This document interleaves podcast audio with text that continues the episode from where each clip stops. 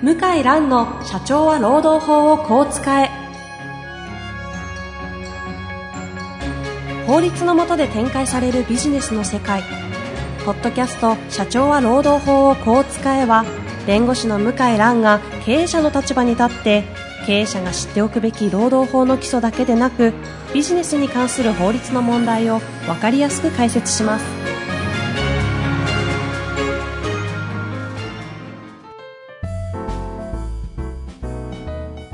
こんにちは、遠藤和樹です。向井蘭の社長は労働法をこう使え。向井さん本日もよろしくお願いいたします。はい、よろしくお願いします。さあ、今日もですね、書籍を出版された、えー、岸田弁護士にお越しいただいておりますので、岸田さん本日もよろしくお願いいたします。よろしくお願いします。書籍の名前、向井先生覚えてますか？いい。ちょっとね、今目つぶるとちょっと、はい。まだ、この間はですね、思いっきり噛みましたからねちょっ。と、はい、大事なこの本を 大丈夫です。はい。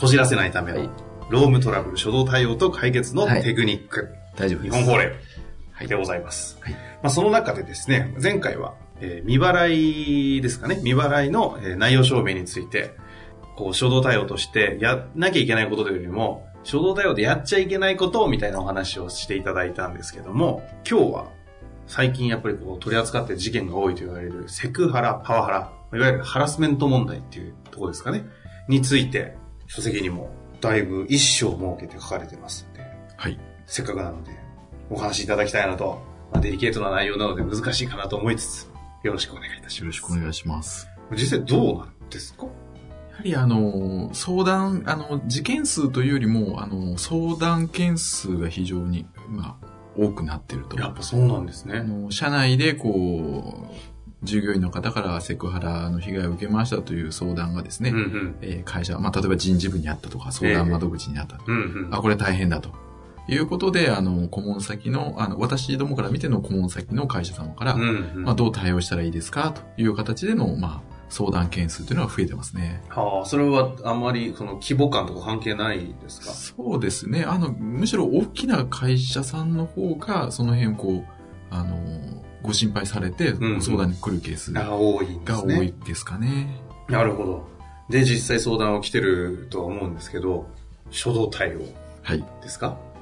てか、そもそも、セクハラってこう、言われすぎていて、よくわかってないというか、どこからどこまでがセクハラだったり、あるじゃないですか。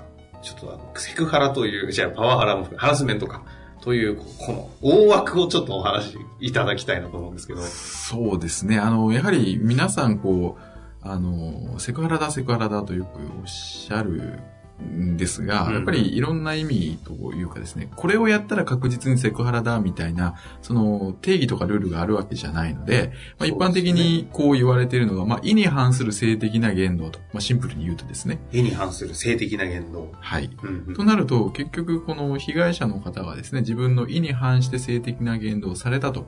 例えば、いや、可愛いねとか、うんうんあ今日スカートなのとかですね。まあそういう。それが意に反した瞬間に。そうですね。それをこう、嫌だと捉える方もいらっしゃれば、うんまあそれがまあ、あ挨拶と言ってはあれですけれども、うん別にそれをいい、あの別に嫌だと思わない人もいるので、うんまあ誰から言われるかっていうのもポイントだと思いますけれども、ね。この人からこういうことを言われたら、これは意に反する性的言動だと。いうことで、あの、よく課長セクハラですよ、それは、とか、うんうん部長それはセクハラです、みたいなうんうん。話になりますけども、はい。それはあの、まあ、広い意味でのセクハラですが、うんじゃあ裁判になった時にですね、うんうん。じゃあその全てのセクハラが、じゃあ、慰謝料を発生させるようなセクハラなのかとかですね、うんうん。あの、よく刑事で捕まってしまうその強制わいせつ罪とかはいですね、はいはいはい。強姦罪とか、まあ、ええ強姦罪まで言ってしまえばそうですけども、まあ、そういう形でこう、セクハラといってもレベル感があるので、うんうん。あの、今問題となっているセクハラはどういうセクハラなのかとかね、あの、いうところまでですね、実は初動の対応のところですね、あの、きちんと調査していただいて、ーうんで、そのレベル感に応じた対応を会社としてしていただくと。うん。なるほど。まあそういったところもですね、初動で必要なんじゃないかなというふうに思います。なるほどですね。まあ、あまり結構生々しいお話なので、具体的な話はできないと思うんですけど、レベル感的に言うと、こう、世の中でよくこれだけ言われて、実際にその人事の方々から、からこう、ご相談がある内容っていうのは、ど、どのくらいって言っちゃ難しいですけど、その結構、あ、それはもう明らかにアウトだよねっていうものがやっぱり多いのか、あ、そういうものまで上がってきちゃうんだ、今はっていう感覚なのか、その辺ってどうなんですか？うん、まあそうですね。あの、もう物理的に触ってしまったとかですね、腰とか背中とか肩とか触ってしまったっていう、まあ事案もあればですね、うんもう極端にもう下半身をもう露出して見せたとかですね、うんうん。まあそういった形で、そういう相談があるんですけれども、うんうんそういうのってこう、証拠がなかったりしてですね。逆に？はい。だからもう明らかにこう、みやったことは認めてる事案と、はいはい。あの、こう、え、そんなことが本当にあったんですか？でも証拠がないですね、みたいなうんうん。事案とかですね、いろんなものがあるので、レベル感とすれば、あの、本当に極端なところを言うと、もうそういう形で、もうあの、明らかにダメなものと、うんうん。まあちょっと肩触ったとかですうんうね、ん。あのそういったレベル感でこう、あの、ご相談というか、その申告があるケースと、まあ結構幅広いですね。ああ、そういうもんなんですね。はい。うん。という中で、何が初動対応かって難しいですよね。そうですね。どこからを、どこを初動というかなんですが、に。どうなんやっぱりこうセクハラ問題の一番の最初のところというと、やはり被害者の方から何らかの形で会社にこう相談があるはずなんですね。うんうんうん。例えば、あの、一番懇意にしている上司の方への相談であったり、はいはい。人事部の方、もしくは、まあそういう、まあ、労務とかですね、うんそういったことを対応されている、まあ、あの、窓口の方とかですね、うんうん会社さんによっては、あの、そういうセクハラ、パワハラ、まあ、ハラスメント相談窓口というのが設けられていて、コンプライアンス室みたいなやつ。そうですね。そういったものに、こう、相談をすると。うんうん。それがまず実名で相談するパターンですよね。うんうん。そういう形で、こう、まあ、初動というか、そこで、まあ、どう動くかという問題と、うんうんうんあとはもう匿名で、実はこういうことを何々部長が女性従業員にしてるとか、ああの部長はセクハラマだとかですね。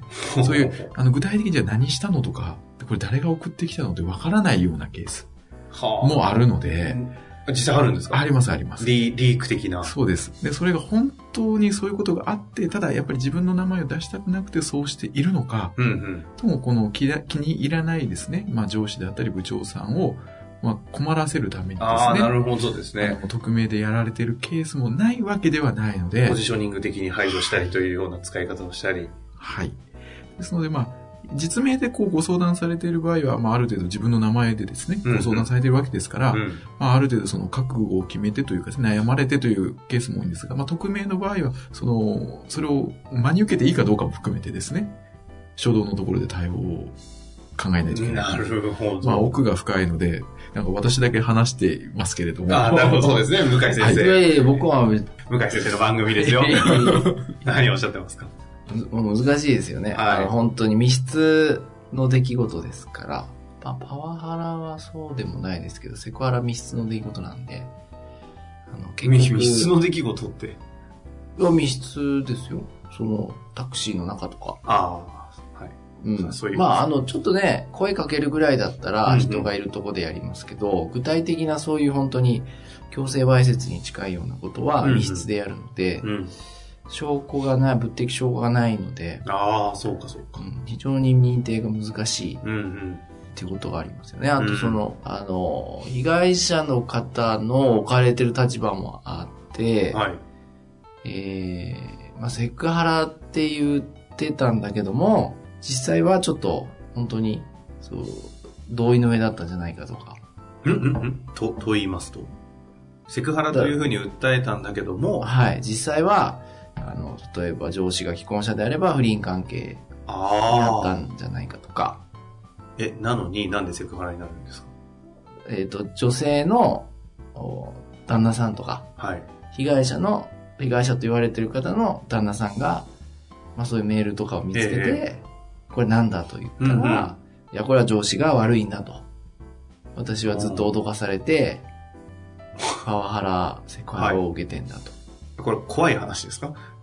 い、や、世の中で結構あると思いますよ。ああ、あ、そういうもんですか。はい。で自分を守るために、まあそういおうあの、嘘を言う時もあるし、大げさに言う時もあるんですよね。まあそういう面もなくはない。もう全然こじらせないためのロームトラブルじゃないじゃないですか。もうこじれこじれじゃないですか。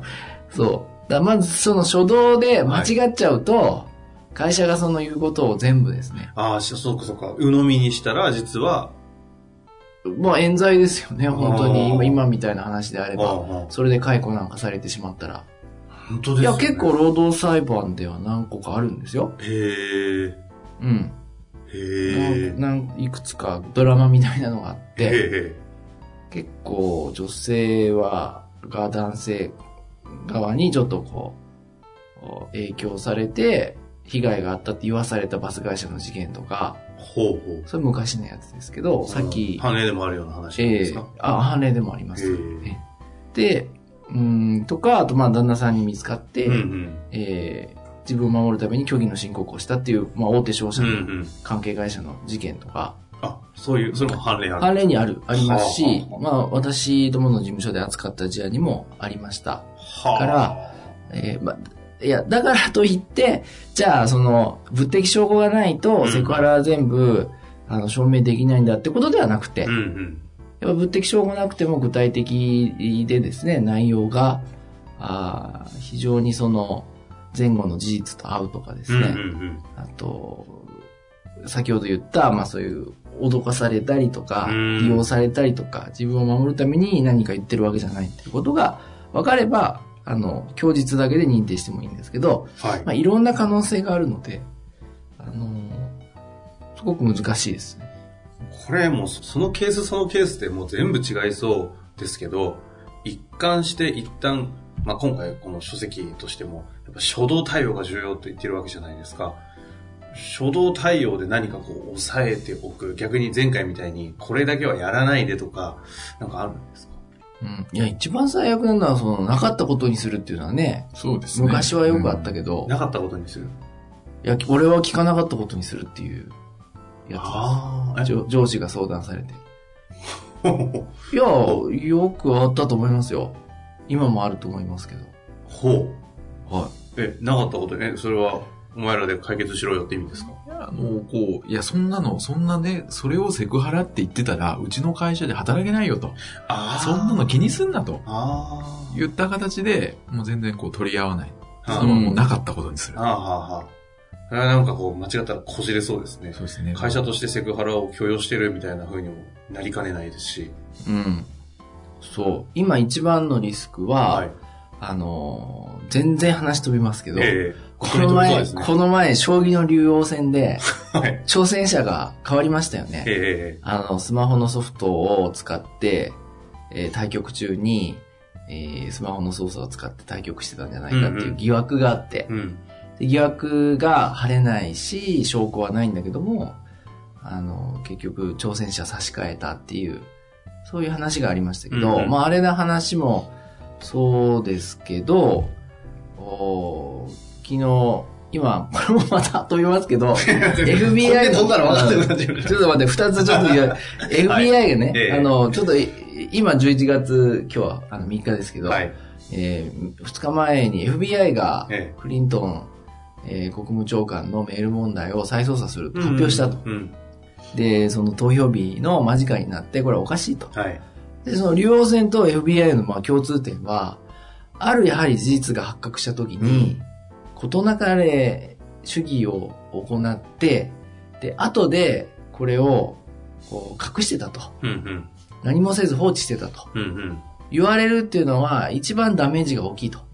いうことで、もう多少リスクはあっても、まあ FBI 長官は、まあそれは一つの考え方で知りませんけどね、僕は日本語のあの記事読んだだけなので、FBI 長官は、あの投票の後に再捜査するっていうより投票の前にですね、あえてあの再捜査するって発表したと。うんうん。竜王戦も、あの、その渡辺竜王、うん、まあが、まあ、おっしゃっていたのは、要するに、その、そういう疑惑のある人物を放置して、うんうん。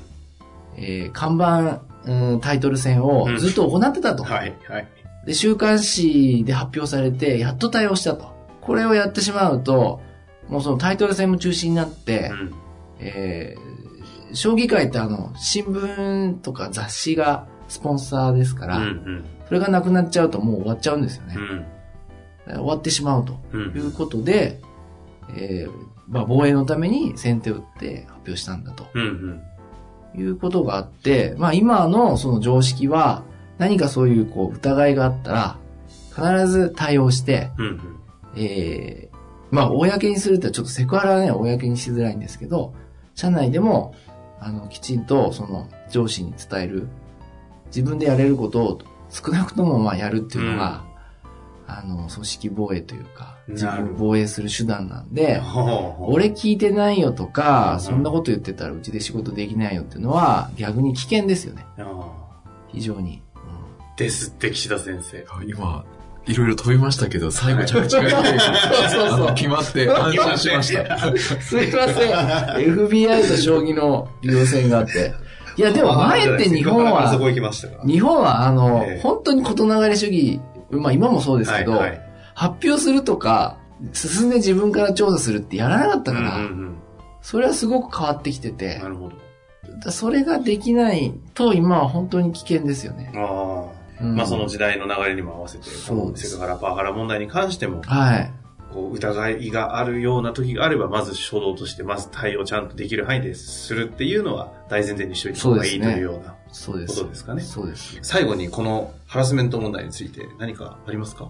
本当に個別個別だなという印象だったんですけど、まだなんか喋りたいことたくさんありますけど、あじゃあどうしたらいいですか次回にね。はい、次回で。あそうなんですね、はいえちなみにどんなお話を次回は？具体的にじゃあ、どう調査をするかとかですね。じゃあ実際、こう、白か黒かわからないときに、会社としてどっちに舵を切るかですよね。ああ、いや、聞きたいあたですよ、りとかを、それは。もう少しこう、お話した方がいいの生か。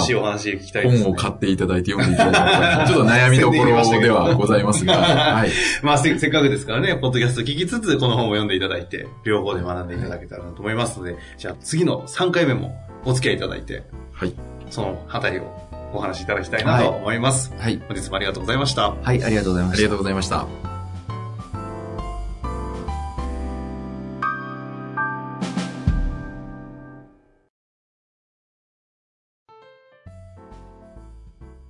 えー向井先生、今日は番組からお知らせがございますよね。はい。何でしたっけ？はい。えー、岸田弁護士が執筆をした、こじらせないためのロームトラブル初動対応と解決のテクニックと、日本法令さんから出版してるう本ですけども、はい。えーこの番組をですね、聞いていただいてるリスナーの方にですね、応はい募いただいた方から、抽選で、え5名様に、5名様に。えー無料でプレゼントをするう予定です。はい。はい。ということで、えっ、と、先着5名の方に、抽選でですかね、5名の方に、岸田先生の書籍をプレゼントということですよね。はい。えっ、とですね、ご希望の方は、ロームネット、ロームネットで検索の上、ポッドキャストのバナーから質問フォームに飛んでいただきまして、岸田書籍希望、岸田書籍希望とご記入の上、お名前とご住所をご記載ください。先着5名の方に書籍をプレゼントさせていただきます。もしね、そのついでに何か質問とか聞きたいことが岸田先生、向井先生にあれば、そちらも合わせて送っていただけたらなと思います。お待ちしております。はい、お待ちしております。よろしくお願いします。あ、岸田先生もいたんですね。よろしくお願いいたします。本日の番組はいかがでしたか？番組では向井蘭への質問を受け付けております。ウェブ検索で向井ロームネットと入力し、検索結果に出てくるオフィシャルウェブサイトにアクセス。その中のポッドキャストのバナーから質問フォームにご入力ください。たくさんのご応募お待ちしております。